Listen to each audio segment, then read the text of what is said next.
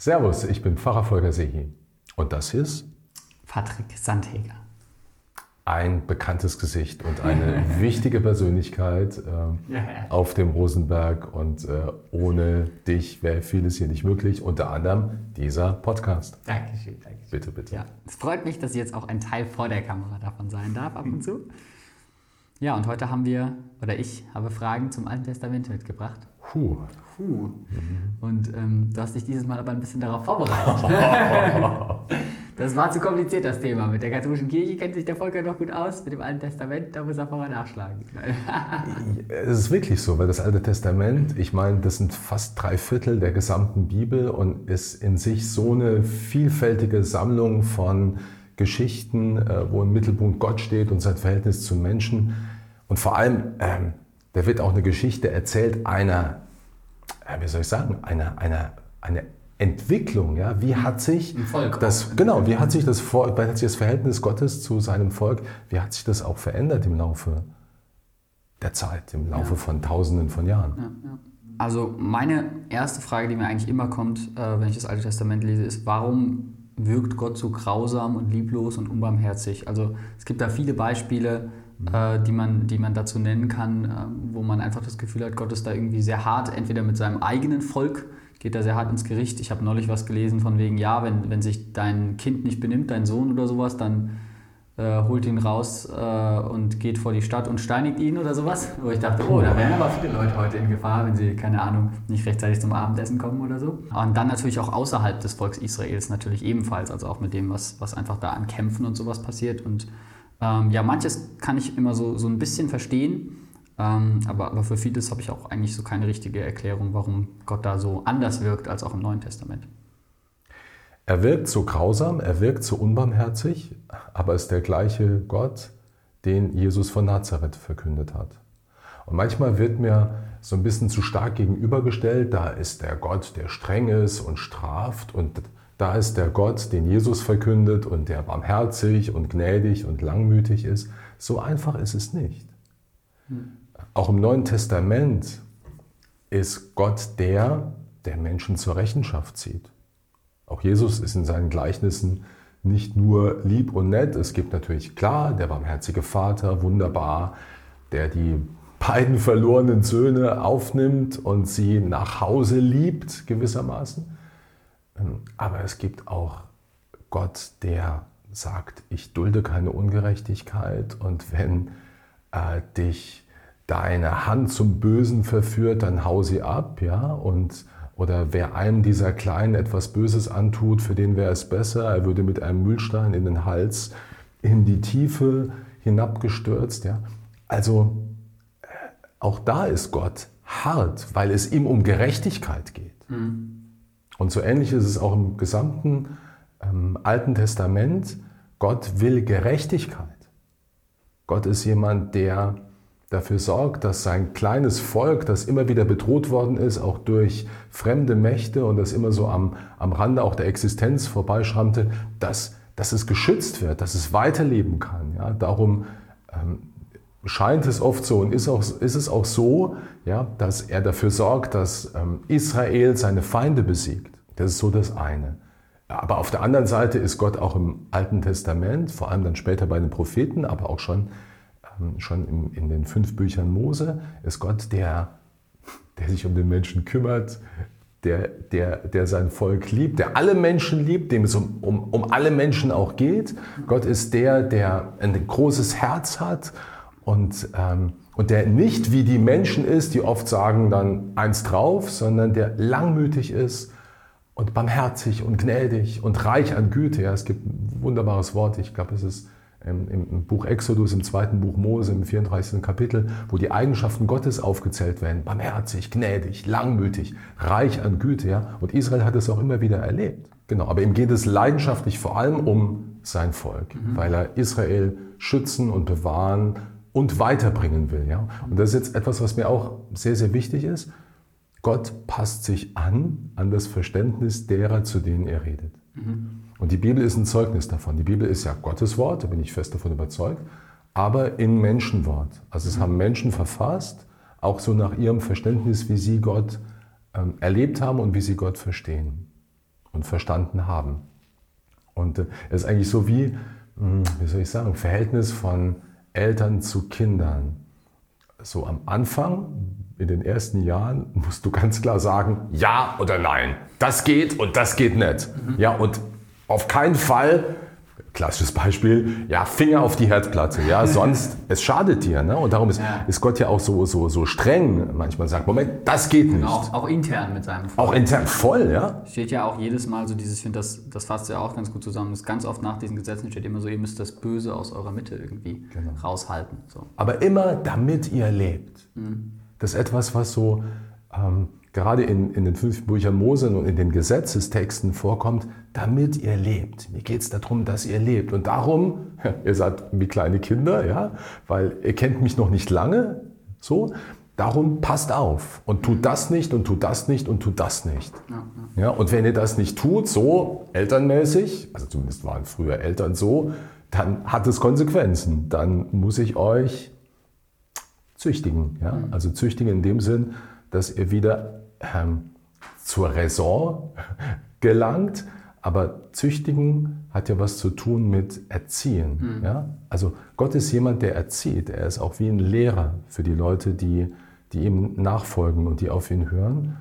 Und äh, Israel war, war ein Volk inmitten von Völkern, wo die Götter meistens sehr, sehr grausam waren mhm. und sehr willkürlich auch waren und gemacht haben, was sie wollten und wo die Menschen wie so ein Spielball waren. Und plötzlich kommt ein Gott, der der Gott schlechthin ist, dem es um Gerechtigkeit geht. Aber auch wenn man so im Nachhinein drauf schaut, sieht man ja auch nochmal, wie aufgeschmissen wir eigentlich ohne Gnade sind im Alten Testament. Also ähm, ich finde es so interessant vom Aufbau, weil man wirklich ganz häufig im Alten Testament irgendwie Gesetze hat, die Gott gibt und danach exakt die Story, wie die Israeliten diese Gesetze brechen, weil sie es nicht schaffen mhm. und danach wieder Gesetze kommen unter anderem dann vielleicht auch so ein bisschen Verschärfungen, dass man sozusagen irgendwie sich besser dran halten kann, dann werden die auch wieder gebrochen. Es ist immer dieser, dieser Kreis aus so von wegen, egal ähm, wie eng wir uns das vielleicht auch irgendwie stecken oder sowas, wir werden es niemals schaffen, ohne Gott äh, uns selbst zu erlösen und, und uns selbst gerecht zu werden. Und trotzdem glaube ich aber, dass ganz am Anfang die Israeliten wahrscheinlich genau das dachten. Und wir das heute ja auch immer noch sehr oft denken. So dieses Ding, ja, wir schaffen es auch ohne Gott und wir können uns selber erlösen. Und das Alte Testament ist dafür für uns wahrscheinlich auch einfach ein sehr gutes Zeugnis zu sehen, ja. Nein, wir haben genau gesehen, wie es ohne Gnade läuft und deswegen ist ja. es umso wichtiger, dass Jesus dann gekommen ist. Ja? Absolut. Das Volk Israel sagt ja ganz selbstbewusst auf die Frage des Mose hin, ja, wollt ihr, ihr halten, richtig, oder? wir können es. Ja, genau. Ja, so genau. Mh, von wegen. Ja. Gott hätte es gern gehabt, dass mhm. wir das können. Klar. Ja, dass wir innerlich so stark sind und so in Verbundenheit mit Gott leben, dass wir das schaffen. Aber Paulus sagt es ja auch, das Gesetz ist gegeben, damit wir erkennen, wir kriegen es nicht hin. Mhm. Und wir ja. brauchen Gott. Und das ist etwas, was ich jeden Tag merke.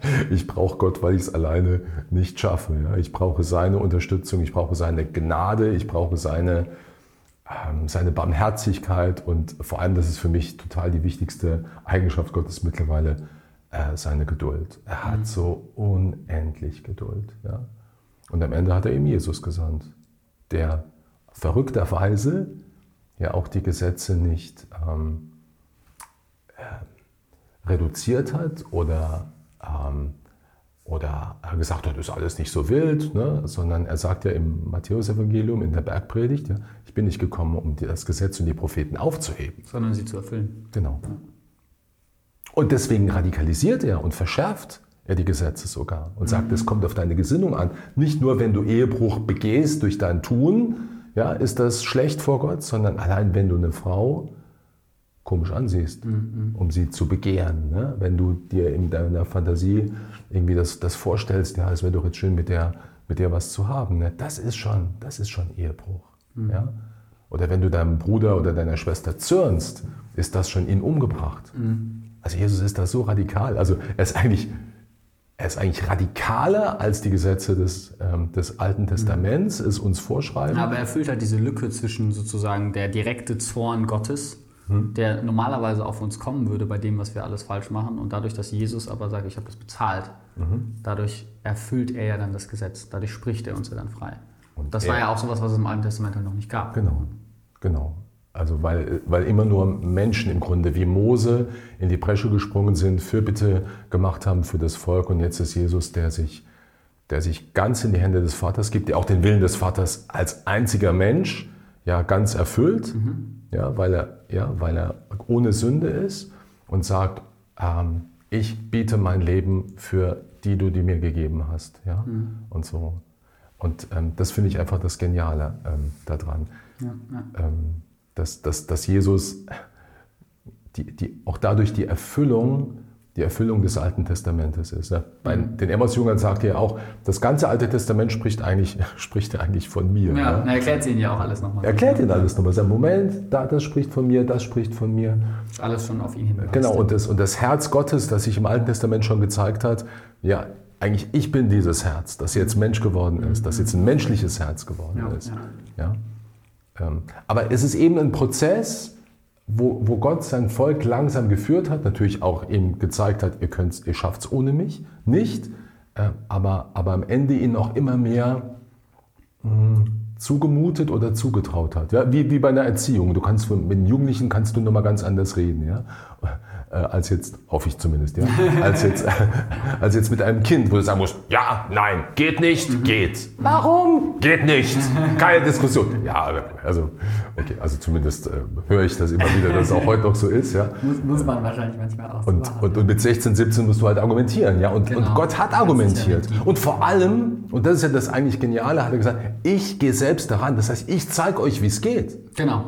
Ich zeige euch, wie man ein Leben liebt, was Gott gefällt. Ich zeige es euch, indem ich jetzt selber Mensch werde. Ja? Und nämlich dann eine Gemeinschaft sammle, äh, die das auch lernt mit, mit, mit, mit vielen Schwierigkeiten, mit viel Geholper. Das nicht ja. ganz so gut hinbekommen wie er, gell? Nicht so er, ja. Aber auch da wieder Barmherzigkeit, Geduld, ja, mit seinen, mit seinen Jüngern, mit seinen Jüngerinnen mhm. und so, wie er da, die er da gezeigt hat, ja. Er hat ihnen, das finde ich überhaupt so eine, so eine Grundregel, je mehr du anderen Menschen zumutest, das sage ich auch mir, ja, auch in der Predigt oder in der Begleitung, desto mehr bin eigentlich ich gerufen, es zu leben. Ja, ja. ja nicht von oben herab, sondern sagen, ich gebe mir selber Mühe. Ich weiß, dass ich scheitere, ich weiß, dass ich Gott brauche, aber, aber das, was ich von anderen verlange oder von anderen erwarte, das tue ich selbst. Und mhm. da ist Gott im Grunde auch das beste Vorbild. Er tut es selbst. Mhm. Mhm. Ja? Genau. Er hält sich nicht raus. Ja? Er sagt nicht, ihr müsst es erfüllen, aber er zeigt ja dann selber sozusagen, dass er es kann, dass ja. er die Gesetze erfüllen genau. kann, aber eben auch, dass er der Einzige ist. Ja. Ich weiß nicht, ob man das sagen kann, es fällt nur spontan ein, dass auch Gott lernt, mit, mit äh, den Menschen umzugehen. Würdest du das sagen oder ist es zu krass? Das ist eine gute Frage, weil eigentlich ist er ja allwissend, gell? Er müsste ja schon wissen, wie die Menschen drauf sind. So. Mhm, eigentlich schon. Ähm, aber er hat auf jeden Fall halt diese Geduld, irgendwie die zu erziehen, trotzdem. Ja. Ja, vielen Dank für deine ausführliche Antwort, Volker.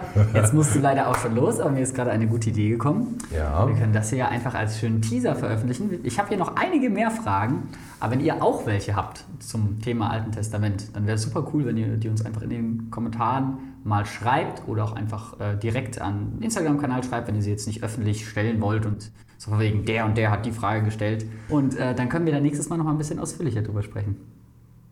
Würde mich freuen und macht mir Spaß. Ja auch. Und äh, bin jetzt schon ein bisschen aufgeregt, was da für Fragen kommen. Genau. Vielleicht okay. kommen noch herausfordernde. Wir haben ja schon ein paar hier.